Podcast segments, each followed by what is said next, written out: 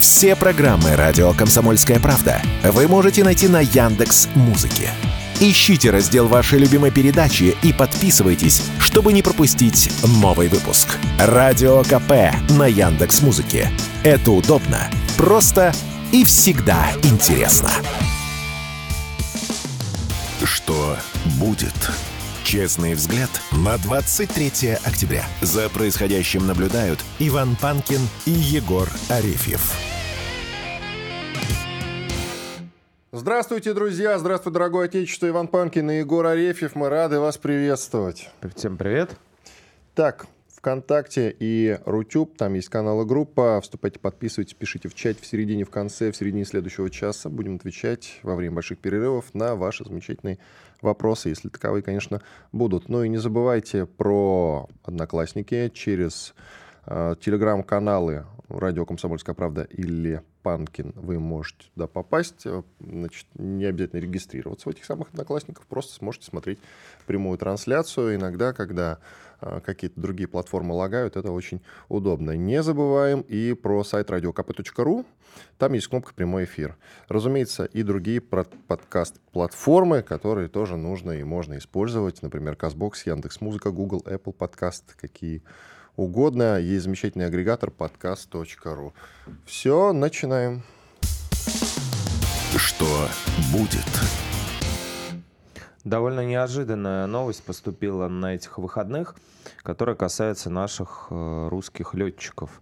В Армавире, это город в Краснодарском крае, вдруг кто не помнит и путает его с Арзамасом, например, Нижегородской области, семьдесят семь пилотов во время празднования двадцатилетней годовщины выпуска из летного училища едва не были отравлены украинскими диверсантами. Они получили некие подарки на эту годовщину, к этому юбилею, значит, на свой праздник. И подарки эти были доставлены накануне мероприятия. Очень хорошо, что не во время него. Ученики эти, точнее выпускники Армавирского высшего военного авиационного краснознаменного училища летчиков противовоздушной обороны, вот, получили, значит, от анонимного курьера килограммовый торт и алкоголь. Вот. Ну, офицеры проявили бдительность, честно говоря, наверное, не случайно. Они поэтому офицеры. И проверили, что это такое. Вот. Отставили все это в сторону. Оказалось, что смертельный яд был в этом всем, значит, добре, которое привезли.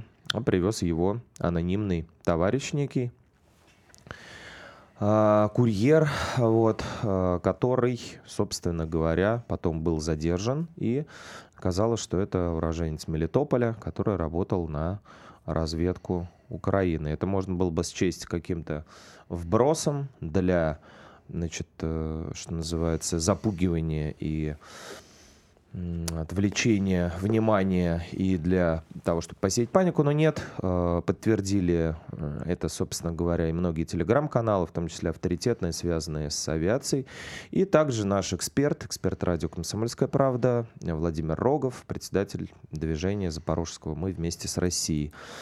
Вот такие дела, вот так ГУР работает на территории нашей страны, как мы знаем. Это не первый, ну, в данном случае не состоявшийся, но вообще-то были уже и состоявшиеся теракты. Мы помним и гибель Владлена Татарского, военкора, и Дарьи Дугиной, дочери философа Дугина, и покушение на Захара Прилепина в Нижегородской области. Все это дело рук ГУР, военной разведки Украины. Собственно говоря, чем они очень гордятся. Мы вот любим пошутить над Будановым, главой этого самого ГУР, украинской разведки, действительно, как он там э, называется-то у нас в медиаполе? Мамкин пирожок, Мамин, кажется. Да, пирожок. Мамкин пирожок, никакой он не мамкин пирожок, конечно. Очень коварный, опасный противник, надо это всегда учитывать. Он достаточно молодой и боевой офицер, именно что боевой, э, а не просто там типа Данилова какого-нибудь, главы СНБО, да, придурка и уголовника, э, который на самом деле ничего из себя не представляет, вот просто по какому-то недоразумению сел в это самое кресло, в силу того, что коррупции на Украине, как мы знаем, нет, кавычем тут же. А Буданов — это как раз-таки один из любимчиков Зеленского, по понятным причинам. Любимчик. Он приносит какой-никакой результат. Иногда у него что-то не получается, как в случае с попыткой высадки ДРГ в Крыму. Мы помним, да, эти кадры, как их отлавливали, как одного из этих ДРГшников допрашивали, как одного из них потом выловили из моря. Все видели, я думаю, эти кадры. На самом деле врагу не пожелаешь их рассматривать, но нам по работе пришлось. И вот теперь история с этим самым тортом.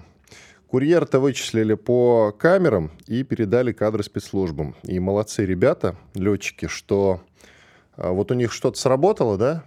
Они могли, не разобравшись, конечно, ну, в силу того, что вот, ну, праздник же, ну, вот уже наверняка выпили, тут торт там подъехал, ну, может, кто-то передал из знакомых, друзей, но вот они молодцы, у них вот эта чуйка-то сработала, и, слава богу, никто не отравился. Там еще и алкашку подвезли, насколько я знаю, не только торт непосредственно.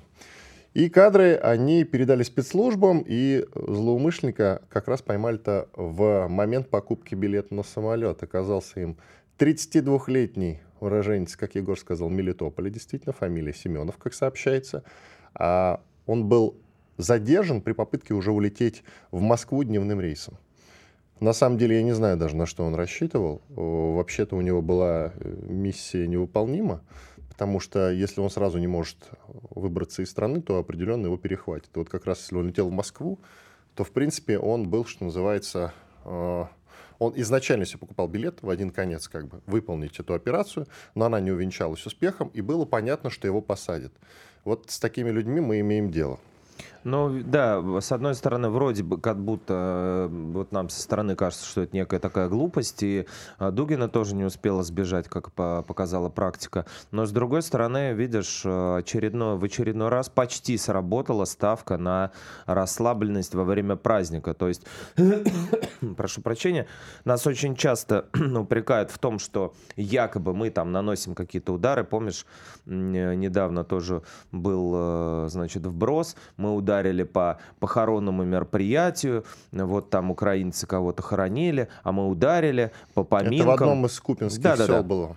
Да-да-да, да, «Гроза», вот оно называется. И да. вот э, на самом-то деле, да, это оказалось фейком очередным, на самом-то деле, на самом-то деле, э, дело в том, что именно по такой тактике действуют наши враги. То есть в момент расслабления, в момент праздника, как это было, э, например, с Дугиной во время мероприятия, э, с которого она возвращалась, в момент э, праздника, ну, условной творческой встречи, которая тоже, по сути, и есть праздник, встреча с читателями, совершенно мирными людьми э, татарского на набережной в Питере, во время, скажем так, да, ну не дачной, а поездки в загородный дом к себе в глушь Захара Прилепина, да, то есть в момент, когда человек находится с детьми, в момент, когда человек находится расля... расслаблен, хорошо, что с ним был его охранник Саша Злой, Шубин, вот, именно в этот момент они используют именно этот момент для того, чтобы ударить в спину ножом. И в, этом, в этой связи, я не знаю, может быть такое настроение сегодня. Понедельник, плохая погода, серая мгла над Москвой. Хочется задавать все больше и больше вопросов. Почему мы настолько бесхитростные? Почему мы настолько честные, справедливые? Почему мы настолько добрые? Ведем бой всегда по правилам, ведем бой открыто. Без вот э, каких-то э, ублюдочных диверсий. Я э, знаю, что у нас отличные разведчики, конечно, они умеют очень много, я думаю, гораздо даже больше, э, чем гуровские, значит, товарищи, вот эти все, которых мы успешно почти всегда вылавливаем. Но, тем не менее, вот новости и новости поступают. То какие-то ухра- украинские хакеры там данными пользователей Альфа-банка завладели, то что-то здесь в Коврове у нас подожгли возле железной дороги какую-то будку, которая отвечает за видеосвязь. То есть вот хочется вот понять, как бы, есть ли у нас концентрация вот на каких-то таких моментах внутренних, да, или все-таки мы больше там настроены, я не знаю, на статьях за аккредитацию армии, например, там, да, которых уголовных наказаний больше стало. Ну вот как-то, а вот не знаю, вопросов много. А ты хочешь, чтобы мы, как они, действовали? Я не хочу прям, чтобы мы действовали, как они. Но я хочу, чтобы мы были внимательнее к вещам, к которым прежде всего стоит быть внимательнее. И да, были во многих моментах хитрее во время а, ведения боевых действий. Потому что, как мне кажется, вот наша победа в Великой Отечественной войне а, в немалой степени тоже была за, а, м, как бы зависима и состоялась с учетом того, что украинские и военные на нашей стороне воевали, украинские, советские люди, которые внесли вот этот вот, что называется, национальный вклад с точки зрения хитрости, где-то там ушлости и так далее, вот этих всех вещей, которые на войне прекрасно работают, вот, в общую победу. Сейчас у нас как бы вот что не, что не обсуждается, что не, состоя... что не планируется, у нас как бы нет, ну вот мы так не можем, мы не можем по мостам бить, мы не можем там вот здесь вот работать, потому что там рядом какая-то опасность гражданских объектов или еще что-то, мы не можем там ДРГ наши отправлять, потому что это некрасиво, неэтично во время войны. Ну вот, а им просто на, на это насрать, извините за утреннее слово, просто они взрывают нас на нашей же земле, и сколько бы люди, сколько бы там Захар Прилепин не провел с две тысячи четырнадцатого года в зоне боевых действий или там на линии соприкосновения, а взорвали его у себя дома, по сути. Ну, на мой взгляд, это странно. Ну, странно, не странно, они отвечают. Как-то нам Александр Казаков, советник Захарченко, в одном из эфиров сказал, на самом деле, мудрую вещь. Это ведь они защищаются. Мы почему-то это воспринимаем в штыки, обижаемся на это, но ведь мы ведем с ними боевые действия, надо это оценивать именно так, и я с ним в этом смысле согласен. Вот идет у нас между двумя странами, хотя и не называют это слово из пяти букв, ладно, спецоперация идет, а по сути самые настоящие боевые действия. И каждый, ведь известно же, да, что на войне все средства хороши, извините за это слово. Вот они на это ориентируются. Стоит ли их обвинять? Надо просто побеждать. Вот и все. Иван Панкин и Егор Арефьев. Радио «Комсомольская правда». Срочно о важном. Что будет? Честный взгляд на двадцать третье октября. За происходящим наблюдают Иван Панкин и Егор Арефьев. К нам присоединяется Дмитрий Стешин, военный корреспондент «Комсомольской правды». Дмитрий, приветствуем. Доброе утро. Наш коллега Роман Сапаньков, который частый гость нашей программы, накануне обнаружил, что в Ленинградской области, там в районе микрорайона Отрадное, снесли ради расширения коттеджного поселка военный мемориал защитникам Ленинграда. Соответственно, при государственном векторе на защиту памяти о Великой Отечественной войне вот такое происходит. И это, конечно, не единственный случай. Наверняка найдется еще с десяточек, как минимум. Я обнаружил, но не похожее, но вот что-то в этом роде. В Тверской области мне подписчик-поисковик тоже написал. Там расширяют а, коттеджные поселки. И в этой связи, конечно, совсем не, не проводят никакие мероприятия по поиску тел наших солдат. А там велись в сорок втором году ожесточенные бои. И, соответственно, в этом тоже ничего хорошего наверняка нет. В целом, как ты считаешь, почему такое стало возможно? Ну, какой-то законодательный провал, потому что попробуй э, построить предприятие без археологической разведки, например, да? В местах, где есть археологические памятники. Статья двести восемьдесят восемь, не, не помню номер, но, в общем, будет очень плохо. Статья. Да. Поэтому предприятия еще с давних советских времен, археологи очень любили этот вид работы, потому что им сразу же выдавалась техника, даже кепки одинаковые закупались при нищете в археологических экспедициях в те времена. Я там достаточно поездил на закате советской власти, и они быстро проводили качественно разведку. Так, подвис у нас Дмитрий Стешин. Ну, а сейчас буквально пару мгновений и вернем. Может быть, уже тогда без картинки. Да. А, вот, все, вернулся. Дим, продолжай, пожалуйста. Алло, вернулся? Да, да, да, да, да, продолжай, пожалуйста. Вот, а, да, работает система. Почему такое не сделать с местами погибших в Великую Отечественную войну, я не очень понимаю. Ну, не доработали, мне кажется. Но тут снесли ну, памятник еще... конкретно. Тут конкретно снесли военный мемориал. Тут дело не в том, что разведку не провели, а памятник взяли и отодвинули. Сначала вообще снесли, причем не очень красивым образом. То есть, ну, смотри, если собственник знает, что он без археологии не имеет права ничего построить, здесь, ну, должна быть такая же система. Там, кстати, не просто памятник снесли, там захоронение около трехсот человек с обеих сторон вот этой дороги, вдоль которой должен появиться коттеджный поселок, с двухтысячных там начали перезахоранивать, работать. То есть сначала там вообще поисковики должны поработать в этих местах? Там работали поисковики, поисковый отряд Иван Сусанин в начале двухтысячных. И самое интересное, что вчера, когда Роман Сапаньков на место коттеджной застройки позвал поисковиков, они сразу же нашли гранату, минометную мину и чьи-то останки. Вот так. Но вот, ты знаешь, я пока какого-то должного резонанса от этой истории не наблюдаю. Только разве что мы, люди заинтересованные, распространяем в своих телеграм-домах, и все.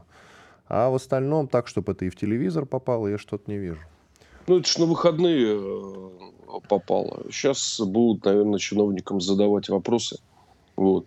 В Ленинградской области есть фонд поисковых отрядов, например.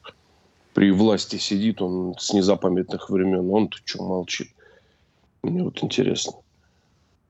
Ну, а с другой стороны, в рамках переноса доски Маннергейма в Царское Село, возможно, и закономерно.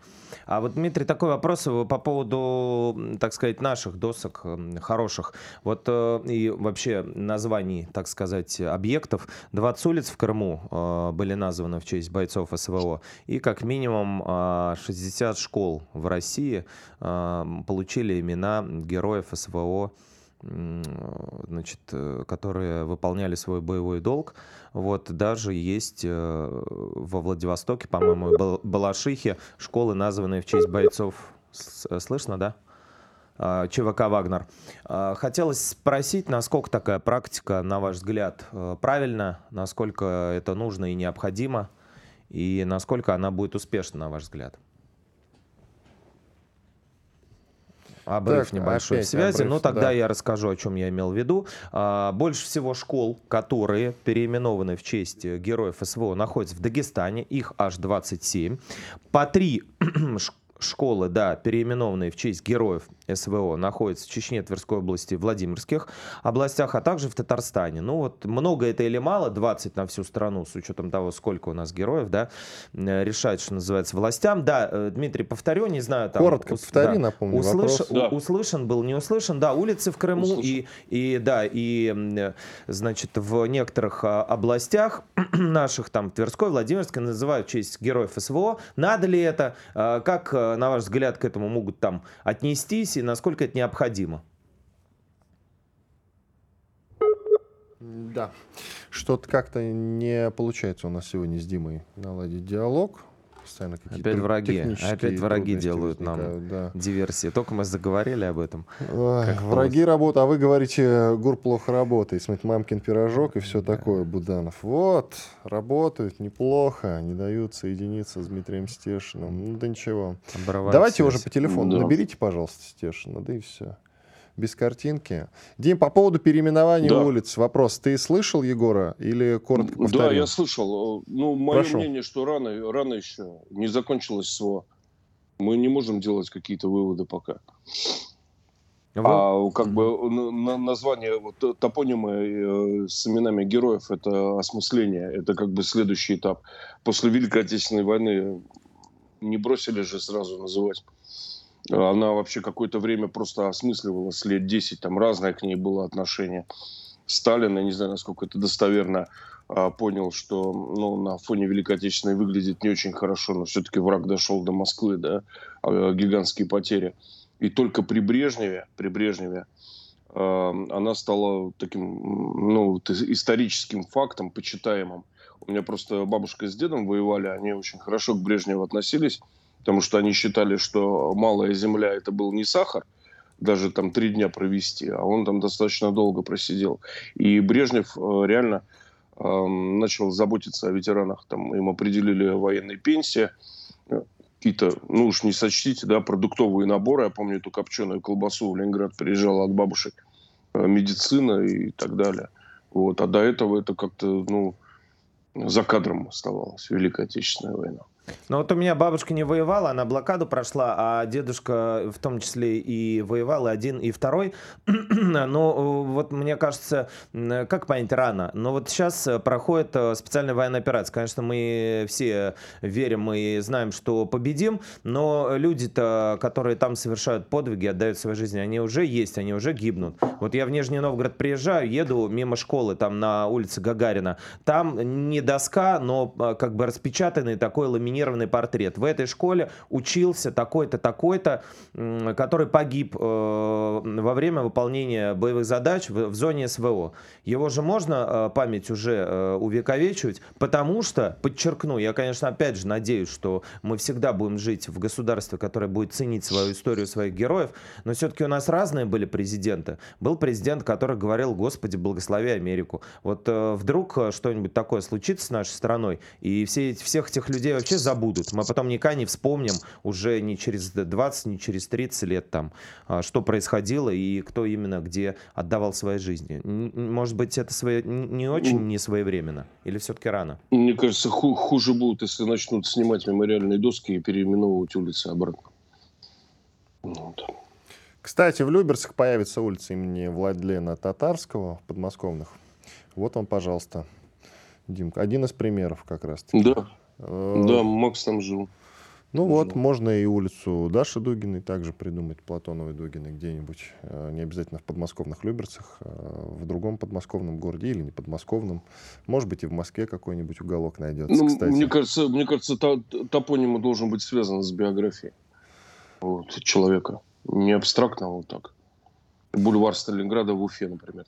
Нет. С другой стороны, справедливости ради, мы когда... учебник по истории обсуждаем новым, новый, в котором уже есть э, некий раздел про специальную военную операцию, мы, как правило, говорим, что рановато в учебник по истории э, помещать то, что прямо сейчас еще продолжается. И какое-то количество времени будет продолжаться. Историк Спицын нам как-то говорил, что не раньше пятидесятого года будет смысл вносить в учебник по истории вообще спецоперацию. А она у нас уже в учебнике по истории.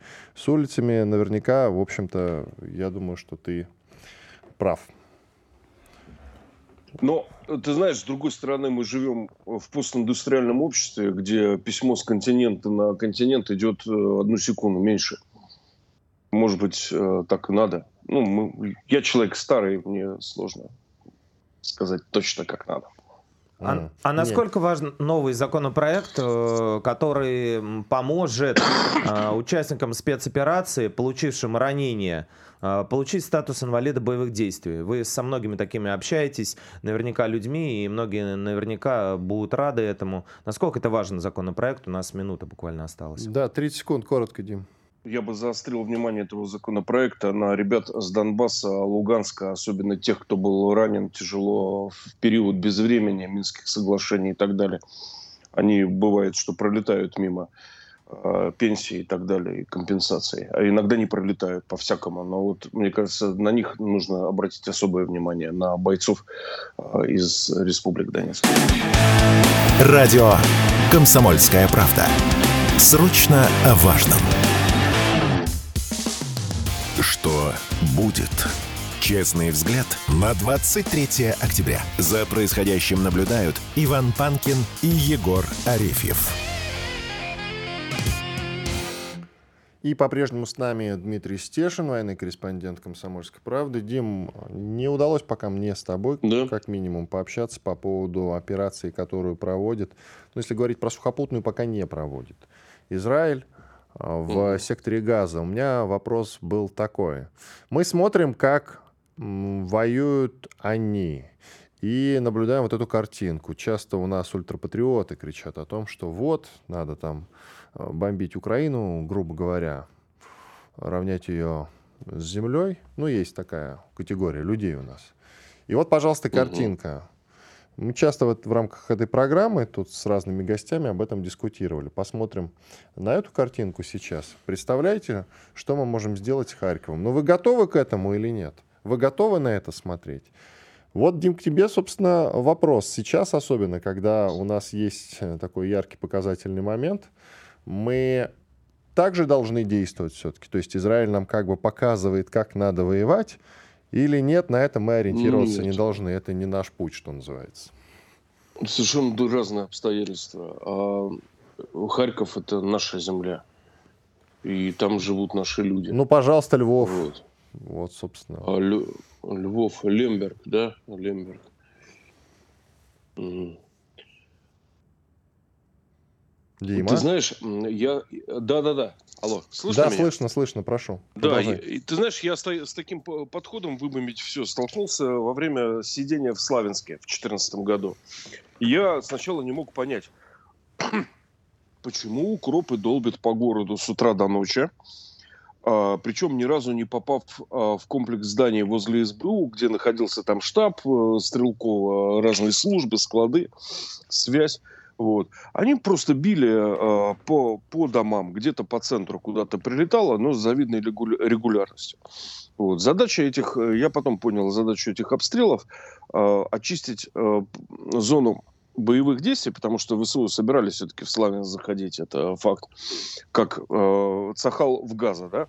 Вот. Их задача обстрелов была расчистить зону боевых действий от мирника, чтобы не было там картинок во всех мировых СМИ с разорванными детьми, да, там беженцев, бегущих по дороге. И у них это получилось. А к концу славянского сидения город, ну, вообще был город-призрак, да, люди в нем оставались, но их было, может быть, процента три от довоенного населения Славянска. Я вот думаю, что примерно что-то такое проворачивается и в Газе, потому что люди, которые живут там, Израилю не нужны. Они должны куда-то деться. Вот. Ну, то есть, давай подытожим. Тебя, как мы ведем специальную военную операцию в плане того, что мы точечно бомбим по, грубо говоря, там, отдельным ЖД-узлам, например, ну или по ТЭЦ по каким-нибудь, но точечно тебя устраивает. Это правильный подход? Не совсем. Я тут озвучу старый вопрос про мосты, да, и центры принятия решений, да. Но я считаю, что люди, которые тратят э, многомиллионные ракеты на нанесение ударов э, по Украине, понимают лучше в этом деле. Так что э, да, да, меня все устраивает. А, Дмитрий, а вы часто вот ловили себя на, может быть, каких-то параллелях или антипараллелях, когда наблюдали за тем, что происходит в Израиле, и когда вспоминали то, что видели вы в Донецкой области, в Луганской, по части отношения, может быть, ВСУ к пленным или к людям с Донбасса, которых недочеловеками считали. И, ну, вот какие-то вот всякие такие параллели. Я еще после Югославии понял, что э, гражданская война — это такой конструкт, в котором нету совершенно чистой одной белой стороны. Все хороши понемножку, да. Вот, но в то, что происходило в Газе, вот я у себя выставлял в телеграм-канале ролики там, с девочкой военнослужащей изнасилованной, которую там таскают непонятно зачем туда-сюда, снимают и орут под обезьяньи вопли, да, и как-то товарищи евреи мочатся на трупы врагов, ну тоже вообще какое-то днище, вот, и у меня нет стороны в этом конфликте, за которую я болею, вот. Донбасс — совсем другое дело. Спасибо большое. Дмитрий Стешин, военный корреспондент «Комсомольской правды», был с нами. Надеюсь, остался доволен. Сейчас через пару мгновений к нам присоединится другой эксперт. А, уже есть, мне вот сообщают. Станислав Стремедловский, эксперт по Польше и Орегнум, информагентством. Станислав Михайлович, я вас приветствую. Да, Иван, добрый день. А так, где же ваш друг? Он, он, нас, он нас, не хочется говорить, но он, скажем так, попрощался официально причем. Так, Станислав Михайлович. Станислав Михайлович, выборы-то в Польше прошли, но что-то было анонсировано, что там сменится премьер даже, возможно. Как-то они вектор поменяют. Но после выборов как-то тишина совсем. Проясните, пожалуйста, ситуацию. Что там в итоге-то? Говорилось даже, что от Украины отвернутся совсем.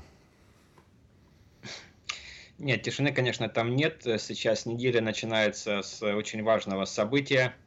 Президент Польши Анджей Дуда должен выбрать, кому он поручит формировать новое правительство.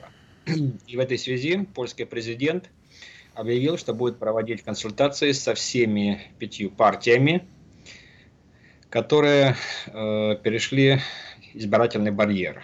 Ну, я перечислю тогда Это победившая партия «Право и справедливость». Это гражданская коалиция, она же гражданская платформа. Это э, «Третий путь», коалиция из Польской крестьянской партии и движения «Польша две тысячи пятьдесят».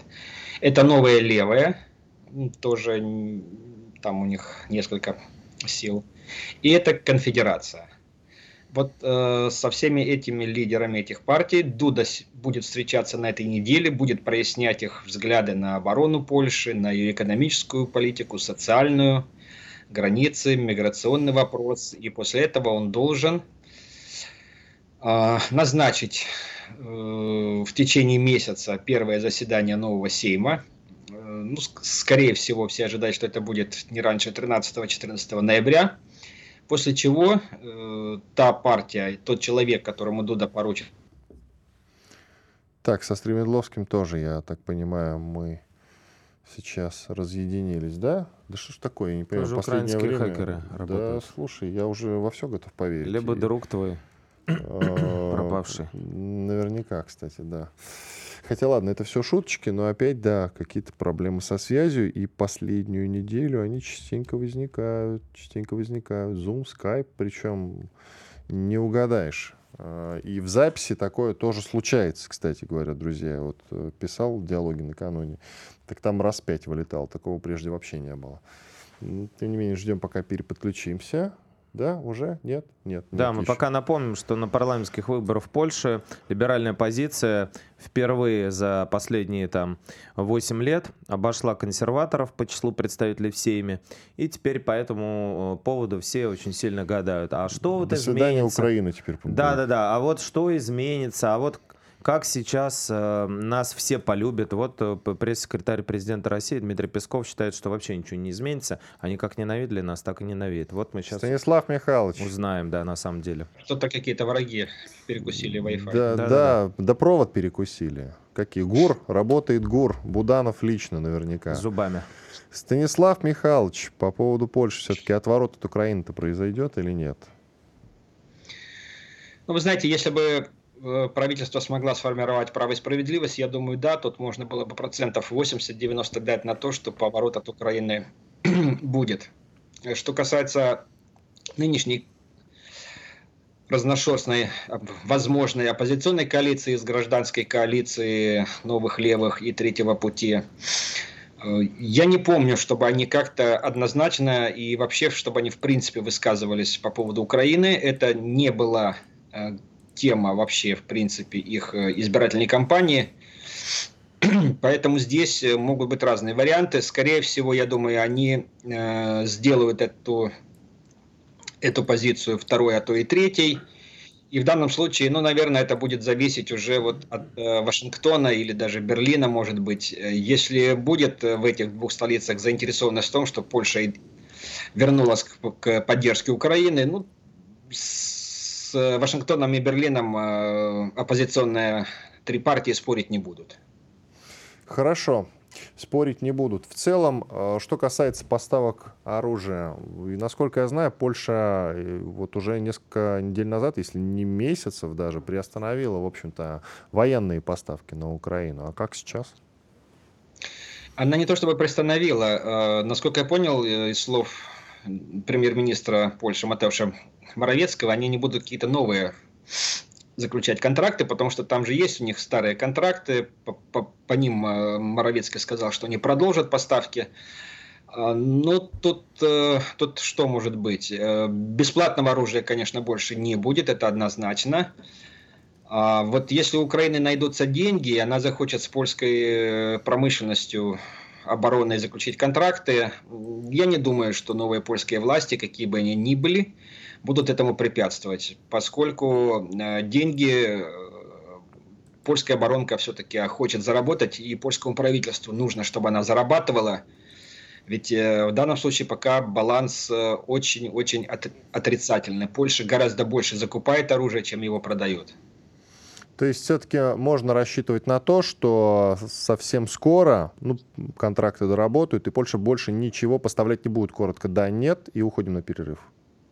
Да, если контракты закончатся, то новые. Если новых не будет контрактов, то ничего и не будет. Хорошо, оставайтесь с нами, пожалуйста. После перерыва продолжим. Станислав Стремедловский, эксперт по Польше, информагентство «Регнум». Громкий сезон на радио «Комсомольская правда». Весь мир услышит Россию. Весь мир услышит радио «Комсомольская правда». Что будет? Честный взгляд на двадцать третье октября. За происходящим наблюдают Иван Панкин и Егор Арефьев. И с нами по-прежнему Станислав Стремедловский, эксперт по Польше, информагентство «Регнум». Да, Станислав Михайлович, я хоть и не друг Ивана, но хотел задать вам вопрос, если вы не против.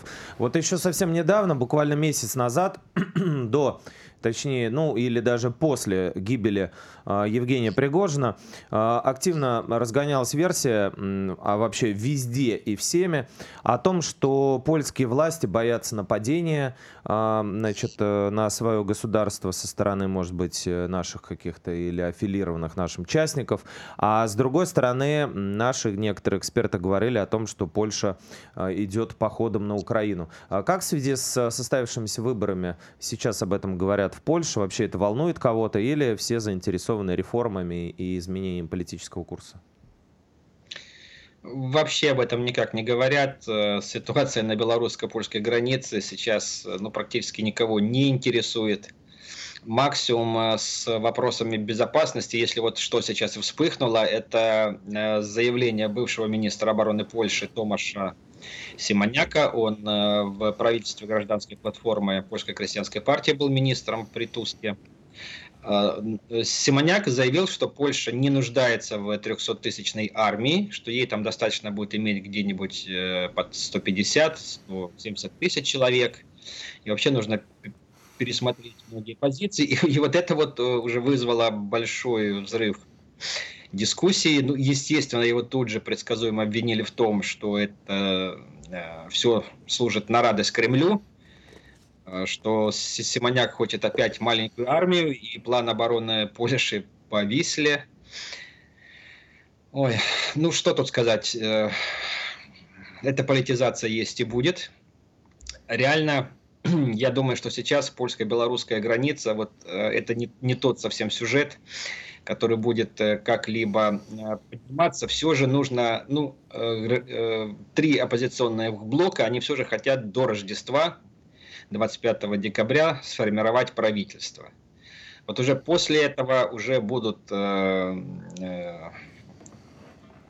дальше пересматриваться программы, скорее всего, по оборонке тоже будут пересматриваться программы закупки.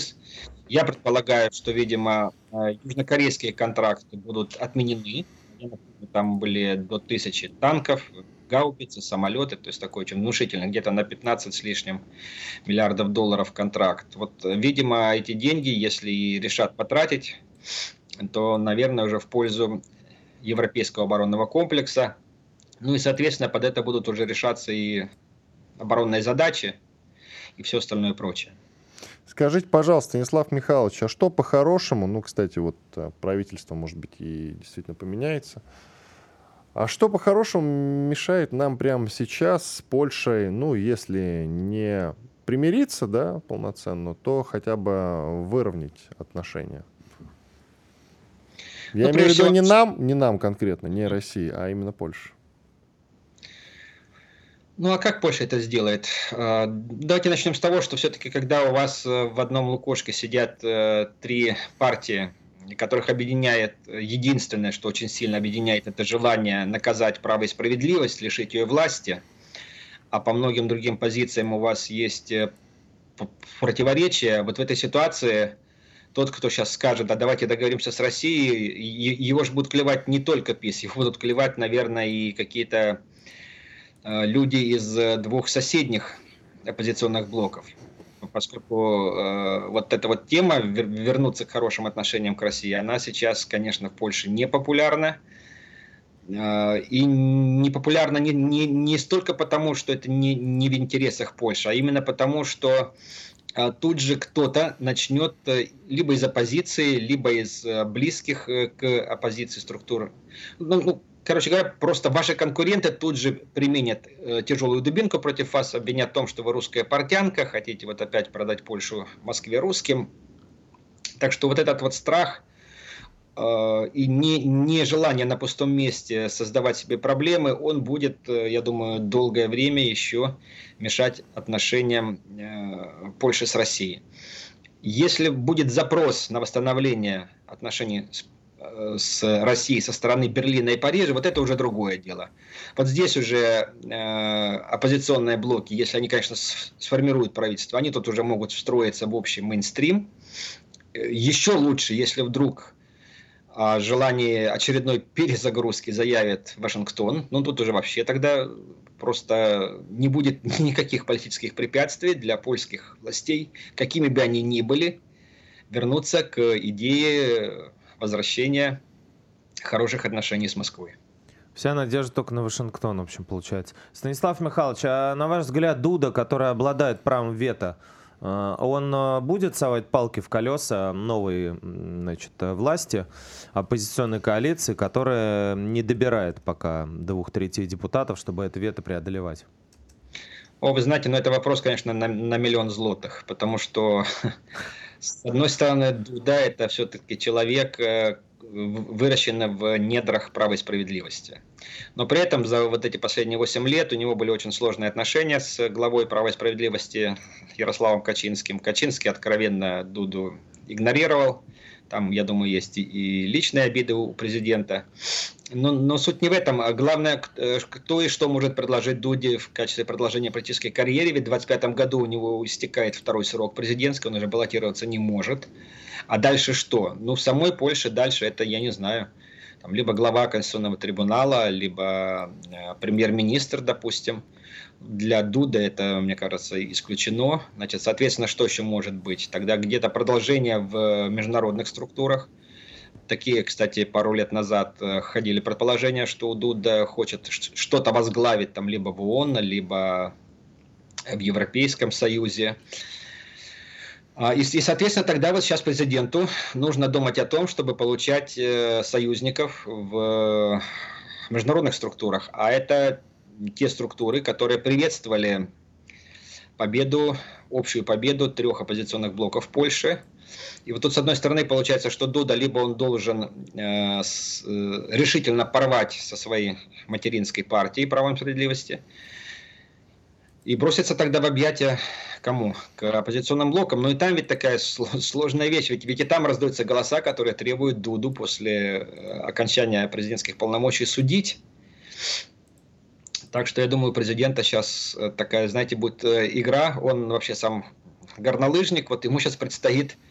Слалом. А, да, слалом, причем на одной лыже и причем без палок.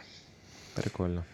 Станислав Михайлович, какой вообще замысел-стратегии сейчас у Польши на перспективу? Вот они со всеми ругаются, понятно, что нет никаких отношений с Россией, с Украиной мы видим, что происходит, с Германией вечно ругаются. Ну, так же бесконечно продолжаться не может. Зачем они все это делают? Вот уже, знаете, вот, вот уже действительно это закончилось, можно сказать, поскольку э, я думаю, что очень маленькая есть вероятность того, что право и справедливость все же сумеет расколоть э, оппозицию и найти себе партнеров. Соответственно, главный сейчас вопрос будет это отношение к Польше, к программе реформирования Европейского Союза, потому что есть э, э, два предложения. Ну, одно это Европа четырех скоростей, в котором будут несколько кругов европейской интеграции. И второе предложение, доминирующее, это Европа, которая будет э, централизироваться, которая будет, укр, будут укрепляться полномочия Брюсселя, будут укрепляться полномочия европейских институтов. Право и справедливость выступала категорически против этого. Право и справедливость э, придерживается концепции Европы народов, то есть это сильное национальное государство. Ну, а полномочия самой Европейской комиссии, Европарламента ослаблены. Вот три оппозиционных блока, они все же, за исключением, правда, польской крестьянской партии, которая однозначно высказалась в пользу Европы народов, я думаю, что остальные партии оппозиционные ныне, они будучи правящими, они, скорее всего, поддержат концепцию централизации Европы, то есть создание Соединенных Штатов Европы. И вот это сейчас, наверное, самая главная ге- геополитическая проблема и самый главный геополитический вопрос и не только Польши, и не только Европейского Союза, но, кстати, и всей Евразии. Нас это тоже затрагивает в первую очередь очень сильно. Ну так конкретика бы все-таки нужна по поводу того, что Польшу ждет в какой-то перспективе, там, я не знаю, с десять лет. Они стремятся к тому, чтобы быть самостоятельными, грубо говоря, выйти там из НАТО, из Евросоюза. В Венгрии, по крайней мере, постоянно говорят, что вот они хотят э, выйти из Евросоюза. А Польша рассматривает такой вариант или нет?